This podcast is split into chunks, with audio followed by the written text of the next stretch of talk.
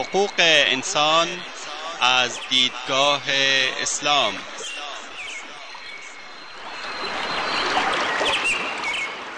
يا أيها الناس إنا خلقناكم من ذكر وأنثى وجعلناكم وجعلناكم شعوبا وقبائل لتعارفوا إن أكرمكم عند الله أتقاكم إن الله عليم خبير ای انسان ها ما شما را از مرد و زنی به نام آدم و هوا آفریده ایم و شما را قوم قوم و قبیله قبیله نموده ایم تا همدیگر را بشناسید.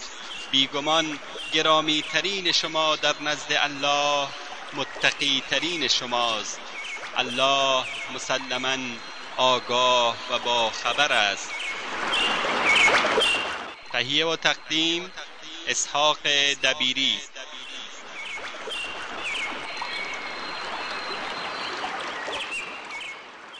بسم الله الرحمن الرحيم الحمد لله رب العالمين والعاقبة للمتقين وصلى الله وسلم على نبينا محمد وآله وصحبه أجمعين أما بعد شنوندگان عزیز در حلقه قبلی درباره حدود مسئولیت ها صحبت می کردیم که بقیه آن را دنبال می کنیم. از این مسئولیت ها مسئولیت تربیت اخلاقی است.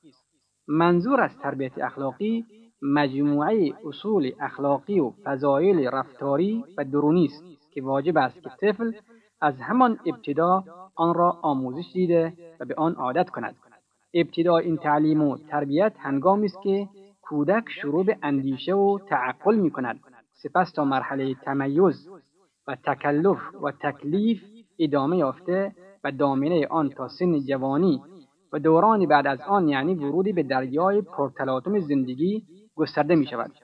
پس آنچه که در آن شک و اختلافی نیست این است که فضیلت های اخلاقی و رفتاری و درونی نتیجه از نتایج ایمان راسخ و پرورش صحیح دینی است. اگر طفل از همان ابتدای سنین کودکی بر پای ایمان به خداوند رشد کند و بر اساس ترس از عظمت و اقتدار الهی و احساس نظارت خدای تعالی و توکل و یاری خواستن از او و تسلیم شدن در مقابلش و در تمام حوادث زندگی تربیت شود قبول فضیلت ها و ارزش های اخلاقی و عادت کردن به رفتار و خوی پسندیده در او ملکه شده و جزو شخصیت ذاتی او خواهد شد. این پذیرش و قابلیت شکلگیری به خاطر آن است که مانع و رادع دینی در درونش تثبیت شده و احساس حضور و نظارت الهی که در اعماق وجودش ریشه دوانده است و حالت و مراقبت و محاسبه نفسانی که بر اندیشه و احساسش مستولی شده است مانندی سپری محکم کودک را در مقابل صفات زشت و عادات پست و ناشایست و تقالید گمراه کننده فاسد محافظت می کند و در مقابل رفتن به جانب نیکی و خیر و عشق به فضایل و مکارم اخلاقی به خصوصیتی اصیل و ریشهدار تبدیل می شود و جزو صفات بارز شخصیت کودک می گردد و آنچه این گفته ما را تأیید می کند تجربه عملی بسیاری از پدران و مربیان و معلمینی متدینی است که در تربیت فرزندان و شاگردان خیش از شیوه فوق بهره گرفتند این طریقه تربیت که بدان اشاره کردیم همچنان که در عصر حاضر مورد پذیرش است روش سلف صالح نیز بوده است. و هنگامی که تربیت کودک دور از عقیده اسلامی و عاری از رهنمود دینی و بدون رابطه به خدای عزوجل باشد بدون تردید کودک بر اساس گناه و بیبندوباری اخلاقی رشد می کند و بر مبنای گمراهی و کفر پرورش می یابد و به زودی دنبال روی هواهای نفسانی می گردد و تابع جاذبه, های نفس اماره و وسوسه های شیطانی می شود زیرا این شیوه زندگی با مزاج و تمایلات و علایق لذتبار او مطابقت دارد. اگر شخصیت کودک از نوع راکد و کودن باشد با غفلت و بدون شعور زندگی خواهد کرد. زنده مانند مرده و هستی به مانند نیست. کسی وجودش را احساس نمی کند و بعد از او جای خالیش را هیچ کس احساس نخواهد کرد همچنان که شاعر می‌گوید کسی است که در درون در دوران زندگیش هیچ اثر و فایده‌ای برای کسی نداشت و حالا هم که مرده است حتی نزدیکانش بر او گریه نمی کنند. اگر شخصیت او از نوعی باشد که جنبه حیوانی بر آن غلبه داشته باشد به دنبال ارزای شهوات و کسب لذات خواهد بود. برای رسیدن به خواست حیوانی خود هر حرمتی را زیر پا می‌گذارد و هر راهی را پیش, پیش گرفته نه شرم و حیامان اوست و نه وجدانش به او نهیب می‌زند و عقلش قادر به جلوگیری از او نیست. بهتر است بگوییم شعر ابو نواس را عملا اجرا می کند که انما الدنیا طعام و شراب و ندام فاذا فاتك هذا فعلى الدنیا السلام. دنیا در حقیقت چیزی جز خوردن و نوشیدن و همنشینی در مجلس شراب و عیش و نوش نیست. پس اگر اینها را از دست دادی با دنیا خداحافظی کن. بدون آنها زندگی فایده ای ندارد. و اگر شخصیت او از نوعی قدرت طلب باشد تمام هم و غم او در جهت به دست گرفتن قدرت و رهبری است. با تمامی وجود می‌خواهد بر مردم حکومت کند به کارهایش افتخار می کند و به قدرتش می بالد و برای رسیدن به این موقعیت از هیچ عمل ناشایستی دریغ نمی کند.